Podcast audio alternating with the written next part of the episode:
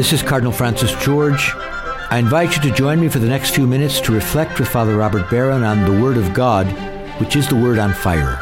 Word on Fire Catholic Ministries is a nonprofit ministry at the forefront of Catholic evangelization, using new media to spread the faith on every continent.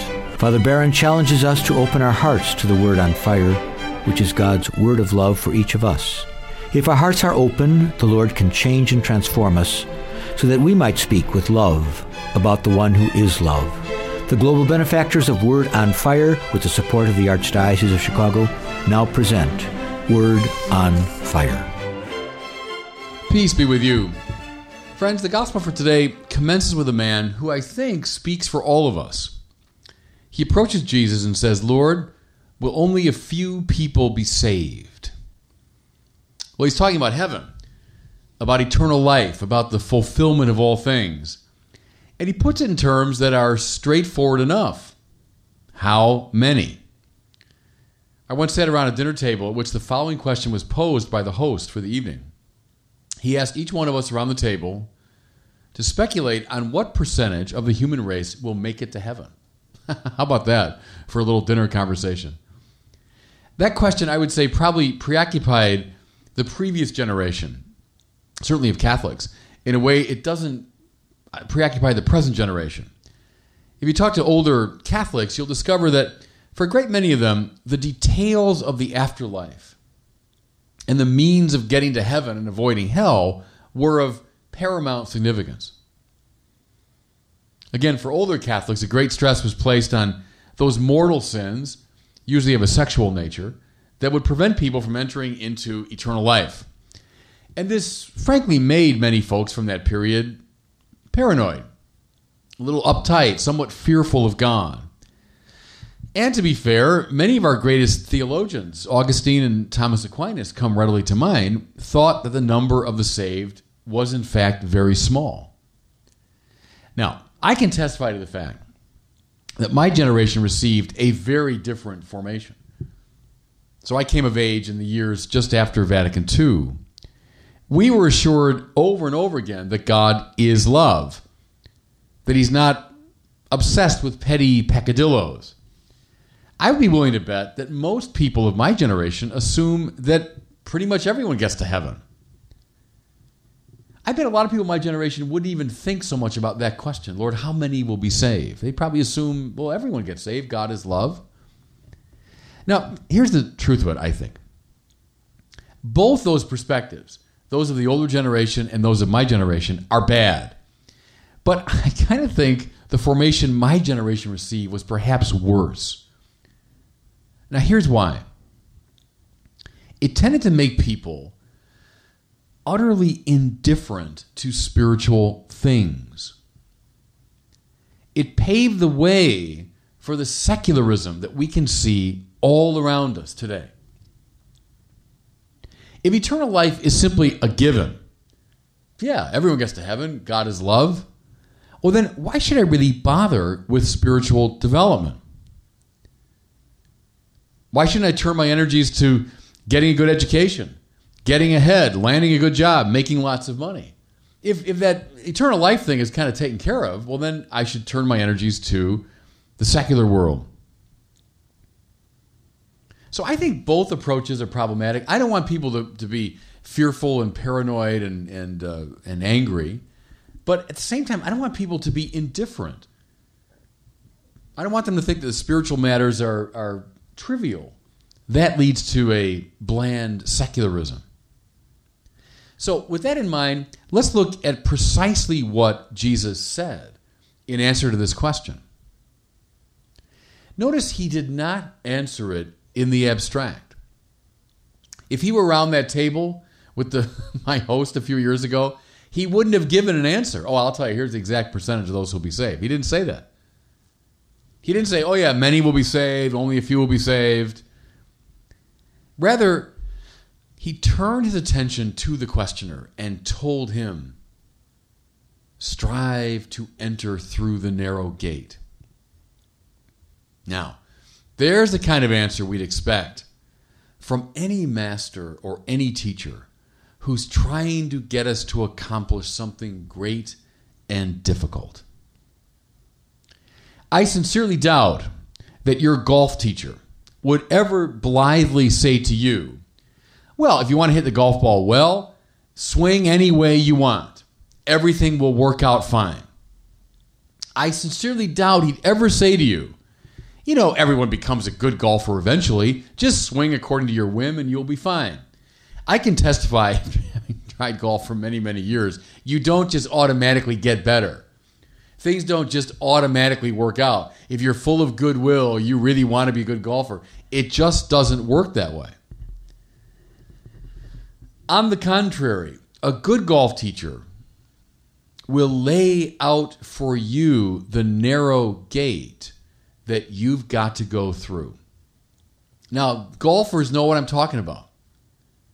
There are 10,000 ways to swing a golf club poorly, and believe me, I've explored most of them. That's why many of us find the wrong path.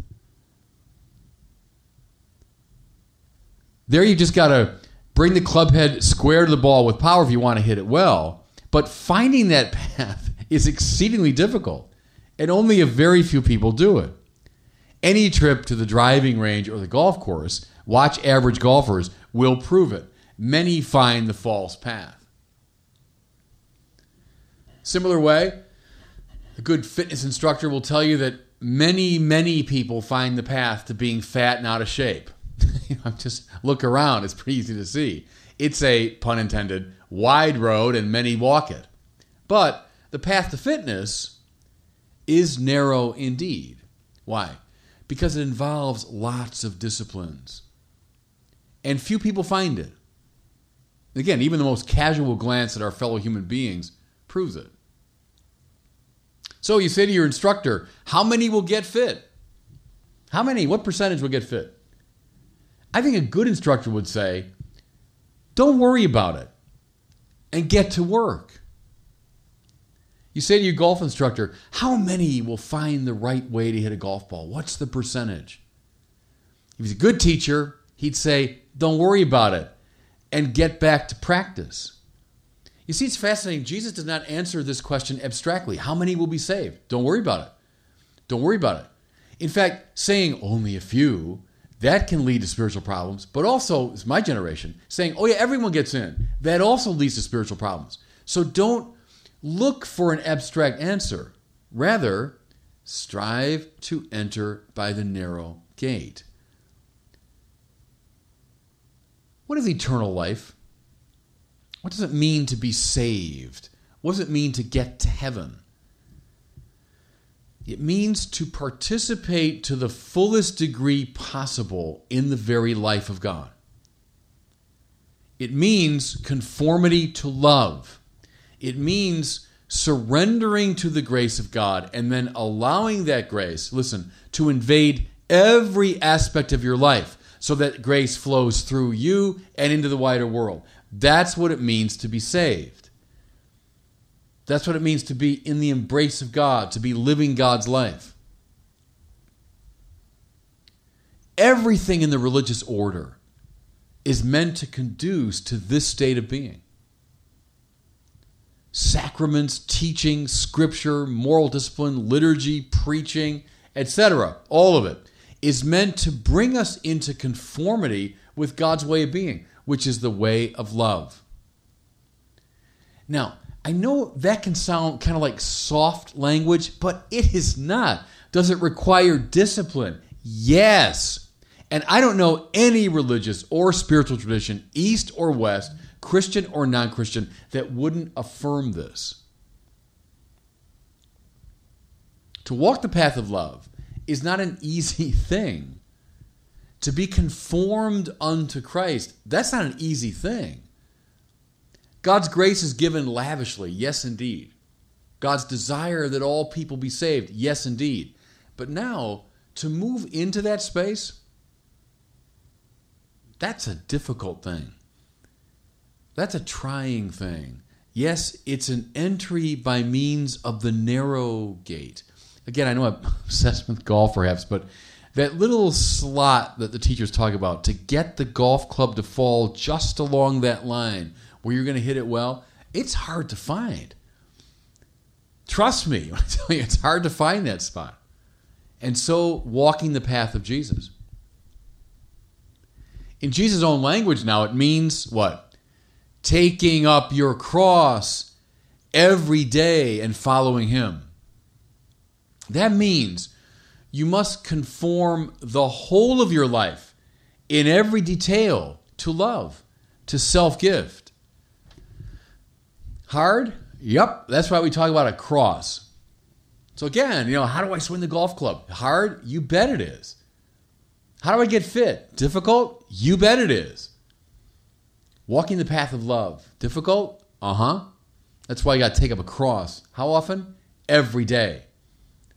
Oh, you know, yeah, I got things right with God a long time ago and I've been kind of on cruise control ever since. It's not good enough. It's like saying, oh, yeah, I resolved 10 years ago to get fit and I, I never exercise and I eat all kinds of junky food. Or, yeah, a few years ago I took some lessons in golf, but ever since then I've just been kind of horsing around. Well, then you're surprised you're not fit. You're surprised you're not hitting the golf ball well.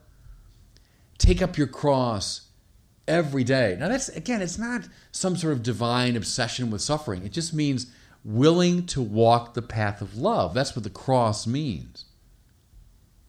Heaven is simply the name we give to the fullness of this state of being. See, and that's precisely why the gate to heaven is narrow. Oh, because God's cruel and malicious. No, no, no, no. It's like saying Jack Nicklaus is cruel and malicious because it's difficult to swing the golf ball properly. No, he's just trying to show you how to do it. Oh, that trainer of mine, he's cruel and malicious. That's why he's making all these demands. No, he wants you to be fit. And there's just one way to do it. The gate to heaven is narrow because it's precisely in the shape of Jesus himself. Does that make sense? The gate you get into heaven through is the gate of Jesus himself. It looks like him, it's shaped like him. Now, if someone tries to get into heaven on the basis of, of ethnic identity. And that's implied in the gospel. Remember, the people say, hey, we ate and drank in your company. You taught in our streets. You're one of us. We're one of you. He'll be turned down. Jesus, the great spiritual master, will recognize anyone from north, south, east, or west. That's what he says. In the great banquet, you know, people will come to the banquet of Abraham from the north, south, east, and west while some of the chosen people will be on the outside. You see what he's saying? You can't get into this state on the basis of, of ethnic uh, identity. You get into it by conformity to Jesus' way of being. That's how he knows us. He says in this parable, I don't know you. The people who try to get into the banquet, I don't know, I don't recognize you. See, Jesus recognizes his own. So, how many will be saved? What percentage? Don't ask that question. Don't look for an abstract answer. A few. Everybody. Many. 30%. Those are all bad answers. Rather, put that question aside and you strive to enter even now through the narrow gate, the gate that is precisely the size of Jesus himself and God bless you. I hope you were moved today by the word on fire. I pray that together we might become a people on fire with love for God and neighbor here in Chicago and wherever these words are heard. Until we join Father Barron again next week, I'm Cardinal Francis George, and I pray that God will bless you and those you love. Father Robert Barron is combating the crisis of faith in our culture.